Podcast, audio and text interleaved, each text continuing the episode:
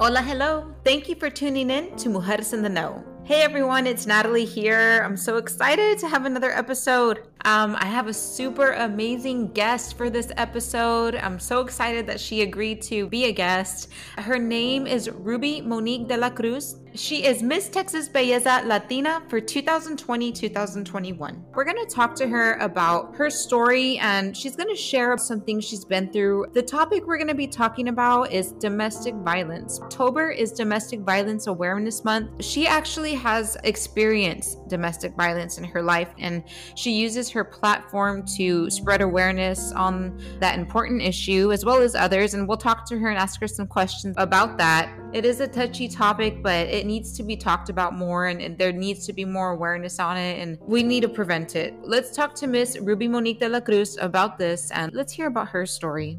If you could share some of your story on your domestic violence experience, when this happened to you, did you feel or have any clues it could escalate to domestic violence? So, the first, I've actually had two situations um, with domestic violence and dating violence. Um, the first time, I did not think it would lead to domestic violence at all. I had never actually experienced domestic violence. It was my first real relationship. I was in high school, and I don't even think that I knew that dating violence, violence and domestic violence existed, so I really had no idea. The second time, I actually didn't think domestic violence was possible in that relationship. The person I was with, he seemed to be a very level headed, you know, caring person, and um, I didn't think that he would be the type to partake in domestic violence. Can you describe what was said to you or some of the things that were done to you? So, my first abuser was very controlling, he was manipulative, um, he was deceitfully caring, for lack of a better term. He would stalk me. He would show up at everywhere I was at. He would show up at my church when I was taking care of children. He would show up at my house in the middle of the night. Um, he would make fake accounts to harass me and my friends. He would log into my social media accounts.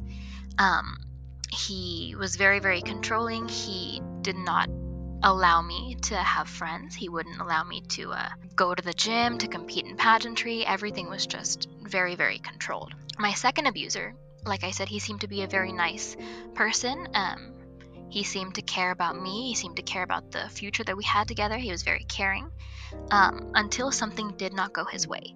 Um, if I said something he didn't like, if something that he didn't want to happen happened, it was just a mess. He would be verbally abusive, he was physically abusive, and it was just a very, very bad time. Yes. So if you could tell me, uh, Ruby, how long were you in these situations for, for both of them, and when did you decide to do something about it?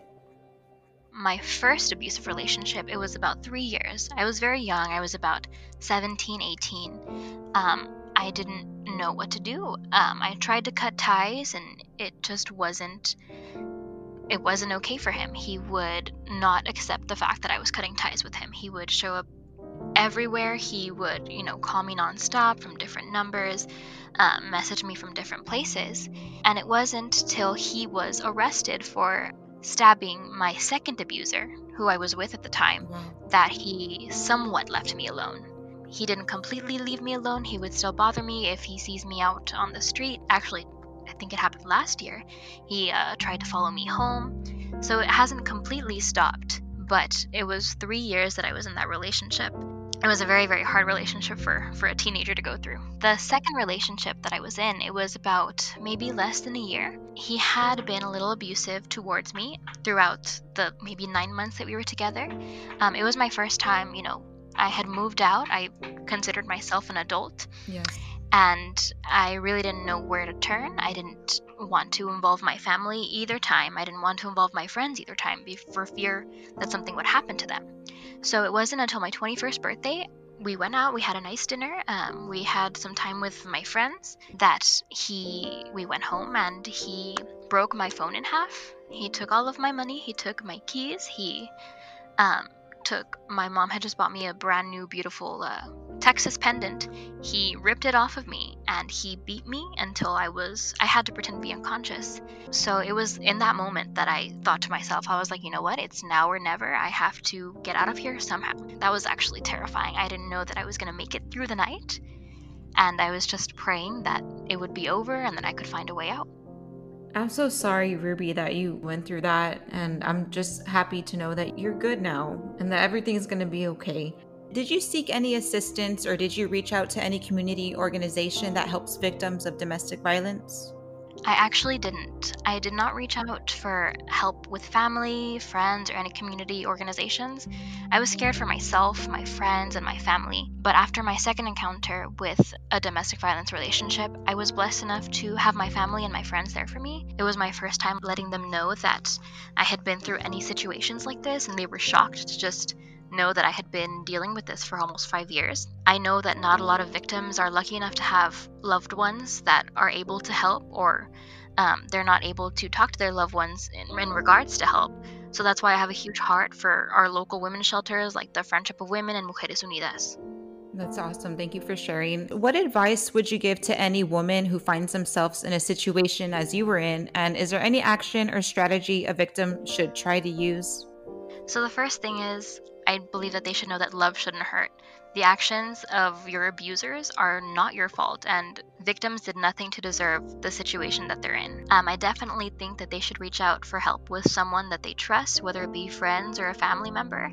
I do know how hard it is. I especially know how hard it is for um, the family members or the friends to hear what their loved one is going through, but it's best for them in the long run because whether they have children, whether they're by themselves, they need to find a way out of the situation. And if they can keep evidence of their abuse, that would be, you know, vital. Um, if they're trying to press charges, if they're trying to, you know, just escape the abuse, make a plan to leave and know where you can go for help and who you can go to.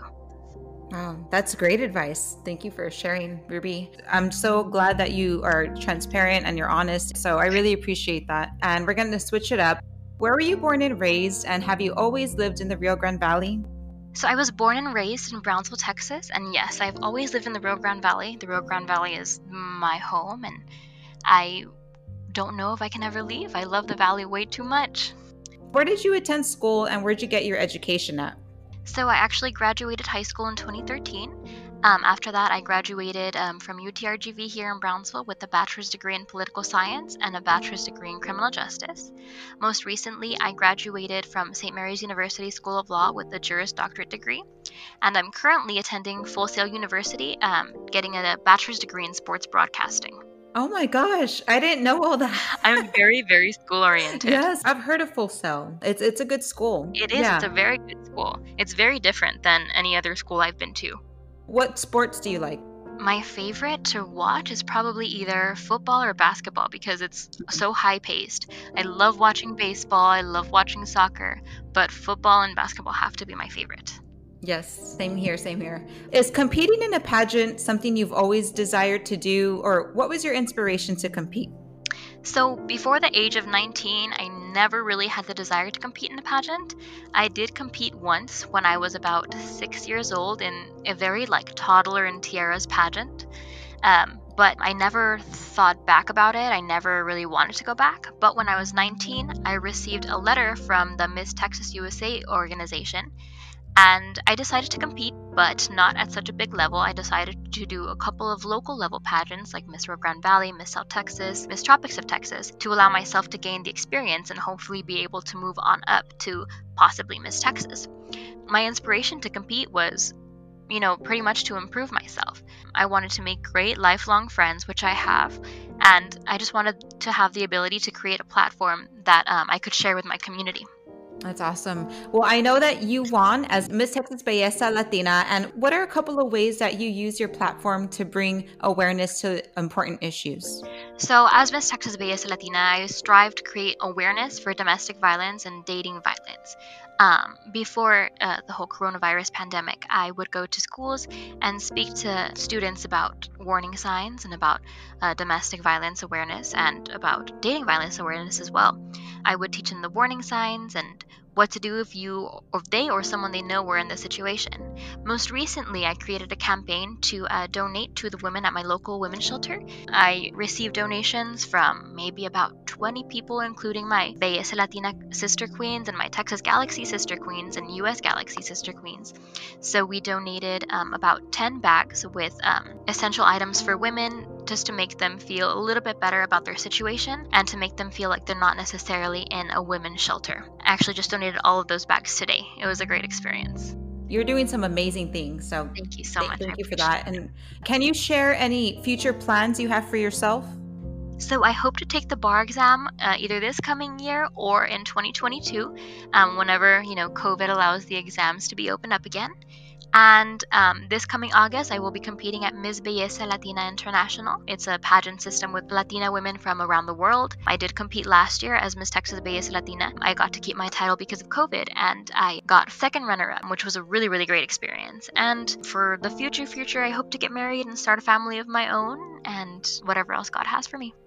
Awesome. Is there anything else you would like to share with us? Um, I just thank you so much for giving me the opportunity to share my story, and I hope that um, someone who possibly is in the situation that I was in, or knows somebody that was in the situation that I was in, um, I hope it helps someone. Of course. Thank you, Ruby, for sharing your story. I wanted to share the two organizations that Ruby mentioned. Is one is Friendship of Women, and that's in Brownsville. And there's another one, of course, Mujeres Unidas in McAllen. Uh, there in the valley if, if you are going through any situation right now where you're experiencing domestic violence, or if you may know of someone that may be in the situation where they're experiencing domestic violence, please call or reach out to these organizations and they can help you. That's what they're there for. They're there to help any woman or man uh, that's in a situation where they're experiencing domestic violence. That's all for this episode of the Mujeres in the Know podcast, and thank you so much for tuning in. I hope everybody's doing well, and please remember to stay safe and cuidado, por favor. And until next time, this is Natalie here. I'll talk to you later. Bye bye.